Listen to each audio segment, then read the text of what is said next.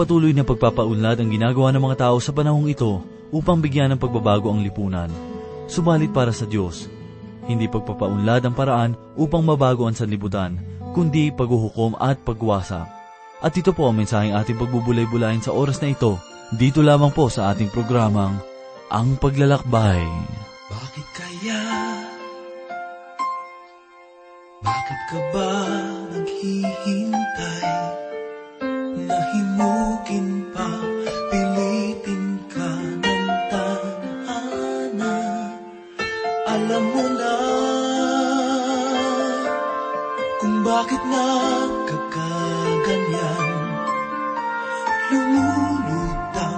the sauce.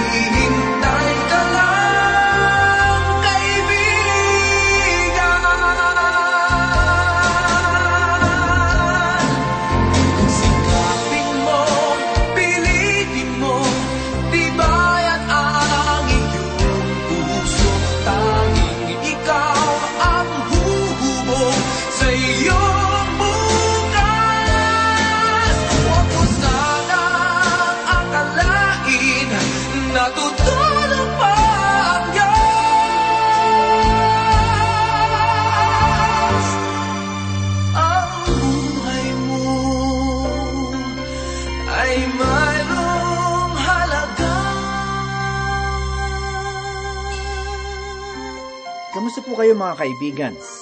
Ako po si Pastor Dan Abangco, ang inyong tagapanguna. Tayo po ay mag-aral ng salita ng Panginoon.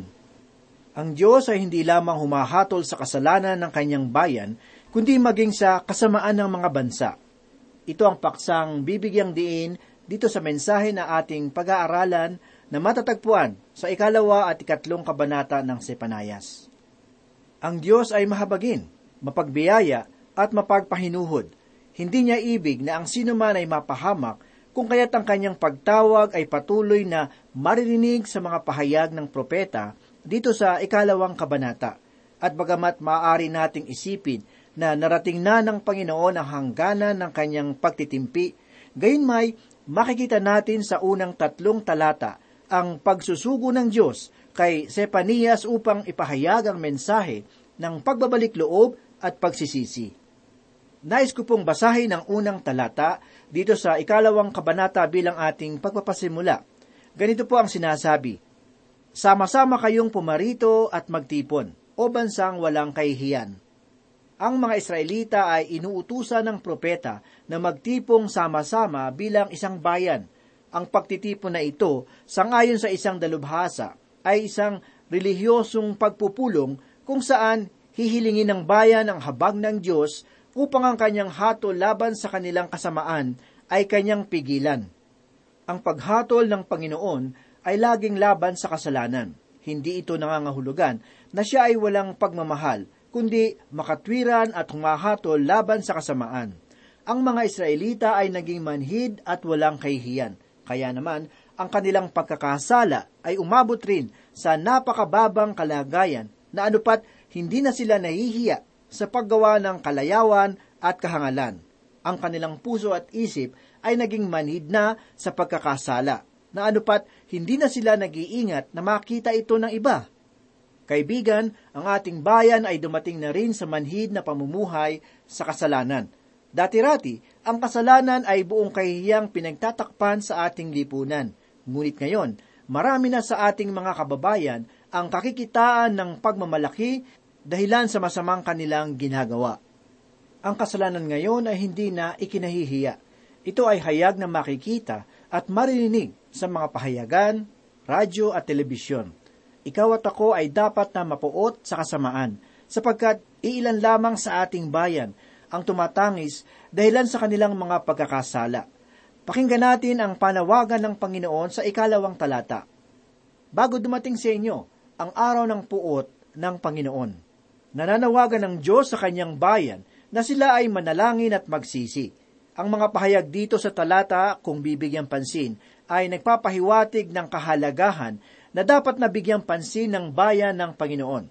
Sinasabi ni Sepania sa mga mamamayan, gawin ninyo ang mga bagay na ito sa harapan ng Diyos bago siya kumilos sa kahatulan, sapagkat kung kayo ay mananatili sa katigasan at tuluyang lalabagin ang kalooban ng Panginoon, ang kanyang hatol ay darating at ang inyong mga sarili ay matatagpuan ninyong nasa huling pagsisisi.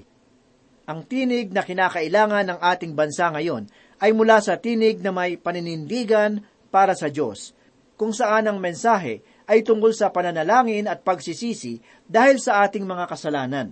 Ang ating bayan ay halos nasa dulo ng lubit ng pagkakalugmok, kung kaya't ang mensahe ng salita ng Diyos ay lubhang napakahalaga ito ang panalangin na dapat nating itaas sa Diyos, sapagkat ito ang daing na kanyang diringgin. Basahin naman natin ang sinasabi sa ikatlong talata. Hanapin ninyo ang Panginoon, kayong lahat na mapagkumbaba sa lupain, na sumusunod sa kanyang mga utos. Hanapin ninyo ang katwiran, hanapin ninyo ang kapakumbabaan, maaaring kayo'y maitago sa araw ng puot ng Panginoon sa kabila ng sapin-saping kasamaan na lumalaganap sa bansang Israel. Kay sarap pa rin malaman na ang Diyos ay mayroong mga tapat na lingkod na matibay na nananangan sa kanyang salita at katapatan. Ang katotohanan ito ay atin ring makikita sa kalagayan ng mga simbahan. Ilan lamang ang may tunay na paglilingkod sa Panginoon dahilan sa pag-ibig sa Kanya ang Diyos ay laging may mga tapat na mananampalataya dito sa daigdig. At kapansin-pansin, sa talata ang mga mananampalatayang tinutukoy ng propeta ay ang mga tapat na lingkod na nananirahan sa Huda. Ang sabi sa talata, hanapin ninyo ang katwiran. Sa madaling salita, ang mga tapat na lingkod ng Diyos ay dapat na maging maingat sa kanilang pamumuhay. Sinasabi rin ni Sepanias na hanapin ninyo ang kapakumbabaan. Ibig sabihin, ang mga mananampalataya ay hindi dapat na matangay ng kapalaluan o kaya'y pagtitiwala sa sarili, sapagkat ito ang pag-uugaling nagbagsak sa bayan ng Diyos. Maraming mga mananampalataya ngayon ang nagmamalaking sila daw ay naligtas sa pamamagitan ng biyaya. ang tingin nila sa sarili ay mahalaga na parang ang iba ay hindi napapansin ng Panginoon. Kaibigan, tayo sa ating sarili ay walang maipagmamalaki. Maging ang dakilang apostol sa mga hintil na si Apostol Pablo ay nagsabi sa kanyang sarili na siya ay walang maipagmamalaki. Ang ating pagiging kabahagi sa pamilya ng Diyos ay dapat na mag-udyok sa atin ng kapakumbabaan at hindi ng kapalaluan. Ang sabi ni Sepanias, hanapin ninyo ang katwiran, hanapin ninyo ang kapakumbabaan. Tungkol naman sa dakilang araw ng Panginoon, ay ganito ang ating mababasa sa talata. Maaring kayo'y maitago sa araw ng puot ng Panginoon. Ang araw ng Panginoon ay mapupuno ng kaluwalhatian at kamanghamanghang bagay. Naniniwala akong ang manahan sa lilim ng pakpak ng Diyos ay isang kaaliwan sa araw na iyon. Ito ang katotohanang dapat na maunawaan ng mga anak ng Diyos, sapagkat bagamat tayo ay hindi daraan sa tinatawag na panahon ng matinding kapighatian, gayunmay makararanas naman tayo ng mga kapighatian at pagsubok sa buhay na ito. Ang bansang Huda ay hindi dumaan sa panahon ng matinding kapighatian na walang iba kundi ang dakilang araw ng Panginoon. Subalit, sa kabila nito, sila naman ay dumanas ng kahirapan at pighati. Ang sabi ni Pablo sa kanyang liham, tayong mga mananampalataya ay dumaranas ng pagnanangis sa loob ng ating mga sarili, bagamat tayo ay hindi daraan sa panahon ng matinding kapighatian. Sa ating patuloy na pagbubulay-bulay, ay matutunghayan natin sa ikaapat hanggang ikawalong talata ng ikatlong kabanata ang pagbubukas ng bagong paksa na may kinalaman sa kahatulang igagawad ng Diyos sa mga bansa. Ang Panginoon ng banal na kasulatan ay hindi isang Diyos-Diyusan na kukulong sa isang pamayanan, sa bayan o sa bansa. Ito ang dahilan kung bakit ang Ebanghelyo ay hindi dapat na gamitin upang ang isang lahi ay dalhin sa kultura o kaugalian ng isang bansa. Dapat nating malaman na si Yesu Kristo ay namatay para sa lahat, hindi lamang para sa mga puti, sa mga itim, sa mga kayumanggi, kundi sa sangkatauhan. Ang ating tungkulin kung gayon ay ipahayag ang ebanghelyo at hayaang ang salita ng Diyos ay kumilos sa kanilang buhay anuman ang kultura o kaugaliang kanilang kinabibilangan. Kaibigan, ang Diyos ng banal na kasulatan ay Diyos ng sansinukob. Ang dakilang Panginoon ang lumikha ng sansinukob at ng sangkatauhan. Kaya naman, siya rin ang manunubos at hukom ng mga ito. Ang kanyang kahatulan sa mga bansa ay isang ayon sa kanilang kasalanan, sapagkat ang Panginoon ay naglagay ng mga batas na nauukol sa lahat ng mga bansa. Ang mga ito ay nahayag sa pamamagitan ng sampung kautusan na ipinagkaloob ng Diyos sa pamamagitan ni Moises. Dahil rito, ang lahat ng mga bansa ay mayroong kamalayan tungkol sa mabuti at masama. Lahat ng ito ay ating makikita sa mga bansa, sapagkat walang bansa na lalago kung sila ay walang kinikilalang batas o tuntunin o pamantayan. Subalit higit sa lahat, kung ang isang bansa ay tumalikod sa dakila at buhay na Diyos, sila ay nasasadlak sa paganong kaisipan at gawain na hindi nakalulugod sa Panginoon. Pakinggan po natin ang kahatulang iginawad ng Diyos sa mga masasamang bansa. Ang sabi po sa ikaapat na talata ay ganito, Sapagkat ang Gaza ay pababayaan, at ang Askalon ay magigiba, palalayasin ang mamamayan ng Askod sa katanghaliang tapat, at ang Ekron ay mabubunot. Dito sa talata ay apat na lunsod ng mga Pilisteo ang ating makikita na daraanan sa hatol ng Panginoon. May mga nagtatanong kung bakit hindi binanggit ni Propeta si Panias ang kilalang lugar ng Gat sa mga hatulang lunsod. Dapat nating malaman na ang lugar ng Gat ay nasa ilalim ng pamamahala ng Timog Hilagang Kaharian ng Huda, kung kaya't apat na lunsod lamang ang binanggit na hatulan ang Gaza, Askalon, Askos, at ang Ikron. Ganito pa ang sinasabi sa talata, sapagkat ang Gaza ay pababayaan at ang Askalon ay magigiba. Kapansin-pansin na ang Gaza ay hayag na makikitang pinabayaan sa panahong ito, at gayon din ang Askalon. Mayroon ring lugar na tinatawag na Askelon.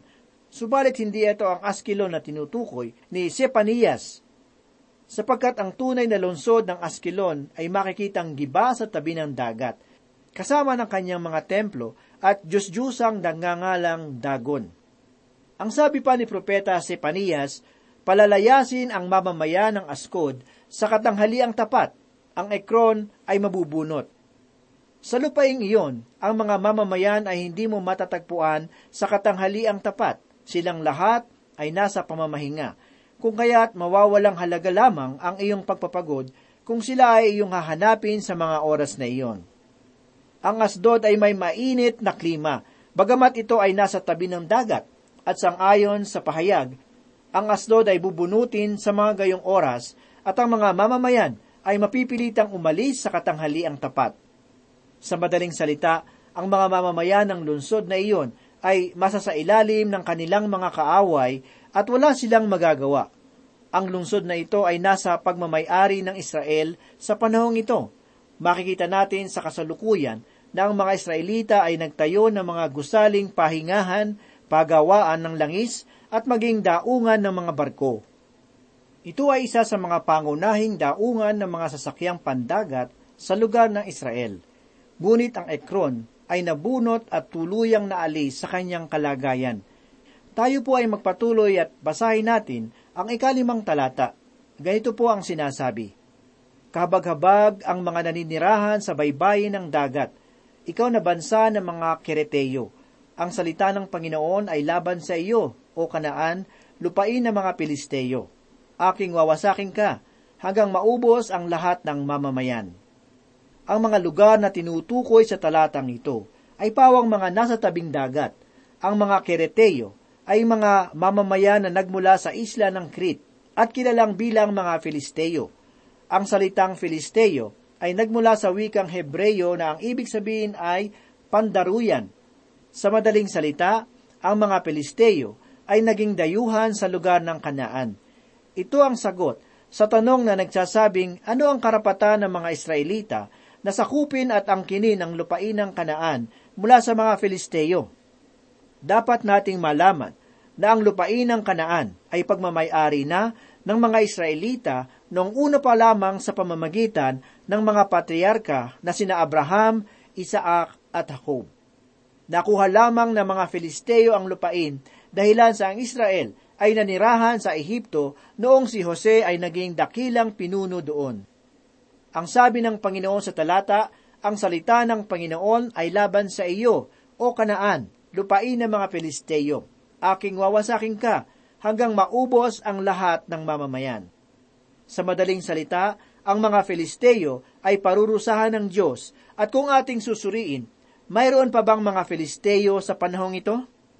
sila ay tuluyang naglaho, gaya ng sinabi ng Panginoon. Ang sabi naman sa ika-anim na talata ay ganito, At ikaw, o baybayin ng dagat, ay magiging pastulan. Kaparangan para sa mga pastol, at mga kulungan para sa mga kawan. At sang ayon sa ikapitong talata ay, at ang baybayin ay magiging pag-aari ng nalabi sa sambahayan ni Huda, na iyon ay kanilang pagpapastulan, at sa mga bahay ng Askalon ay mahihiga sila sa gabi, sapagkat dadalawin sila ng Panginoon nilang Diyos at ibabalik mula sa kanilang pagkabihag. Ito ang pangako ng Diyos sa kanyang bayan. Sinabi ng Panginoon na sila ay kanyang hahanguin mula sa pagkakaalipin upang dalhin sa lupang pangako. Ang propesiyang ito ay larawan ng magaganap sa hinaharap sa Israel. Naniniwala akong ang mga Hebreyo ay muling aalisin sa lupaing iyon bago sila dumating sa kalagayang tunay na nagpapasakop sa kapangyarihan ng Diyos. Makikita natin sa susunod na talata na ang Panginoon ay kumikilo sa kanluran, sa silangan at sa mga bansang may malapit na kaugnayan sa lupaing Huda. Ganito po ang sinasabi sa ikawalo at kasyam na talata. Aking narinig ang panunuyan ng Moab at ang panglalait ng mga anak ni Amon, kung paanong tinuya nila ang aking bayan at nagmalaki sila laban sa kanilang nasasakupan. Kaya't habang buhay ako, sabi ng Panginoon ng mga hukbo ng Diyos ng Israel, ang Moab ay magiging parang Sodoma, At ang mga anak ni Amon ay parang Gomora, isang lupaing pag-aari ng mga dawag at tambakan ng asin, at isang pagkasira magpakailanman. Sila'y sasamsamin ng nalabi sa aking bayan, at sila'y aangkinin ng nalabi sa aking bansa. Si Amon ay siyang lunsod sa kaharian ng mga Hashimo sa lugar ng Hordan. Ang lugar na ito ay pinabayaan bilang patunay na ang propesiya ay nagkaroon ng katuparan. Pakinggan naman natin ang sinasabi sa ikasampung talata. Ito ang kanilang magiging kapalaran, kapalit ng kanilang pagmamataas, sapagkat sila'y nanlibak at nagmalaki laban sa bayan ng Panginoon ng mga hukbo. Ang mga bansang ito ay hahatulan dahilan sa kanilang kapalaluan. Ang sabi pa sa ikalabing isang talata, ang Panginoon ay magiging kakilakilabot laban sa kanila. Oo, kanyang gugutumin ang lahat ng Diyos sa lupa, at sa kanya ay yuyukod. Bawat isa sa kanya-kanyang dako, ang lahat ng pulo ng mga bansa. Hahatulan ng Diyos ang mga bansa ng sanglibutang ito sapagkat tinanggihan nila ang Panginoon. Hindi nila kinilala ang Diyos tulad ng sinabi ni Apostol Pablo sa unang kabanata ng Roma talatang 21 hanggang 23. Ganito po ang sinasabi, Sapagkat kahit nakilala nila ang Diyos, siya ay hindi nila niluwalhati bilang Diyos, ni pinasalamatan man, kundi naging walang kabuluhan sa kanilang mga pangangatwiran at ang mga puso nilang walang katuturan ay nagdilim. Sa pag-aangking marurunong, sila'y naging mga hangal, at ipinagpalit nila ang kaluwalhatian ng Diyos na hindi nasisira sa mga imahing kawahig ng tao na nasisira at ng mga ibon ng mga hayop na may apat na paa at ng mga gumagapang. Ang mga pahayag na ito mula sa labi ni Apostol Pablo ang siyang pangunahing dahilan kung bakit hahatulan ng Diyos ang mga bansa. Patuloy pa po sa ikalabing dalawang talata. Kayo rin, o mga taga-Ethiopia, kayo'y papatayin sa pamamagitan ng aking tabak. Ang Ethiopia na nababanggit sa talata ay walang iba kundi ang Afrika. Kaibigan, ang hatol ng Panginoon ay mayroong malawakang sakop. Basahin po natin ang nasusulat sa ikalabing tatlong talata. Ganito po ang sinasabi. At kanyang inunat ang kanyang kamay laban sa hilaga, at gigibain ang Assyria, at ang Ninibe ay sisirain, at tutuyuin gaya ng ilang. Ang Ethiopia ay matatagpuan sa timog, ngunit ngayon ay pupunta tayo sa hilaga upang ang Assyria ay matagpuan sa kahatulan ng Diyos. Sa panahon ni Sepanias, ang bansang ito ay nagtataglay ng kapangyarihan at kadakilaan. Subalit, sangayon sa pahayag, ang Ninibe ay sisirain at tutuyuin gaya ng ilang. Ito ang kalagayang sinapit ng Assyria sangayon mismo sa propesiya.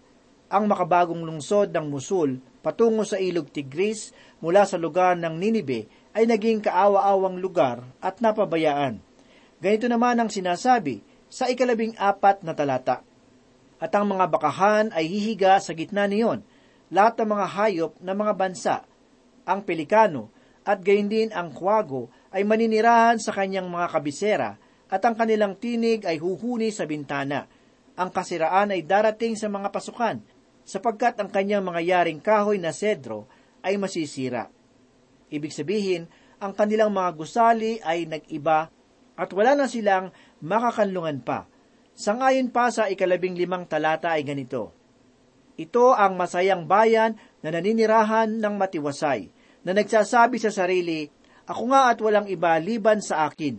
Siya'y naging wasak, naging dakong higaan para sa mga mababangis na hayop ang mga taong magdaraan sa Ninibe ay susudsot dahilan sa pagkamangha sa kalagayang sinapit ng lungsod. Sila ay magtatanong at magsasabing, bakit ito nangyari? Hindi ba't ang Assyria ang siyang kinikilala at kinatatakutang dakilang bansa? At ang Ninibe, ang kanyang dakila at tanyag na lungsod? Bakit ngayon ay nahihimlay ito sa pagkawasak at kapabayaan? Kaibigan, ang Diyos ang siyang humahatol sa mga bansa noong nakaraan. At magpahanggang ngayon, ang Panginoon pa rin ang humahatol sa mga bansa. Ang Panginoong Hesus ang siyang nagsabi na hahatulan niya ang mga bansa sa hinaharap. At kung paanong nakita natin sa aklat ng Habakuk ang pagkilos ng Panginoon, sa paraang hindi inaasahan ng propeta. Kaya hindi naman kaibigan, ang Diyos ay kikilos sa panahong ito sa mga bansa ng sanlibutan. Sapagkat ang dakilang hukom ng nakaraan ang siyang dakilang hukom pa rin ng kasalukuyan at ng hinaharap. Ang sabi sa ikalimang kabanata ng Ebanghelyo ni Apostol Juan talatang 22 at 23 ay ganito, Ang amay hindi humahatol sa kanino mang tao, kundi ipinagkaloob niya sa anak ang buong paghatol, upang parangalan ng lahat ang anak, na gaya rin ng kanilang pagpaparangal sa ama. Ang hindi nagpaparangal sa anak ay hindi nagpaparangal sa ama na sa kanya'y nagsugo. Na kay Heso Kristo ang matuwid na hatol. Siya ang pinamahala ng ama upang maging makatwirang hukom ng mga bansa sa hinaharap. Kaya naman ang sinumang bansa na hindi nagpaparangal kay Heso Kristo ay tiyak na hindi rin tatanggap ng karangalan sa panahon ng paghahari ni Kristo bilang Mesiyas. Tayo kung gayon ay dapat na magsuri sa ating mga sarili. Suriin natin kung ang ating bayan ay kumikilala kay Heso Kristo at nagpapahalaga sa kanyang mga aral. Alalahanin natin, walang sinumang bansa ang maaaring makatayo laban kay Kristo sa araw ng kanyang pagparito sa daigdig. Kaibigan, Bagamat maraming bansa ngayon ang hindi naniniwala sa pagbabalik ni Kristo, gayunmay hindi pa rin natin mapaglalaho ang katotohanang darating ang araw na si Kristo ay bababa sa lupa upang maghari. Manalangin po tayo. Panginoon, marami pong salamat sa oras na ito. Tunay nga pong kahanga-hanga ang iyong mga salita. Salamat Panginoon, dahil ikaw pa rin ang naghahari, ikaw pa rin ang namumuno sa bawat bansa. Ang iyong kapangyarihan ay dakila. Marami pong salamat sa iyong mga salita na nagbigay sa amin ng kalakasan at tibay ng pananampalataya. Ito po ang aming samot na langin sa pangalan ni Jesus. Amen.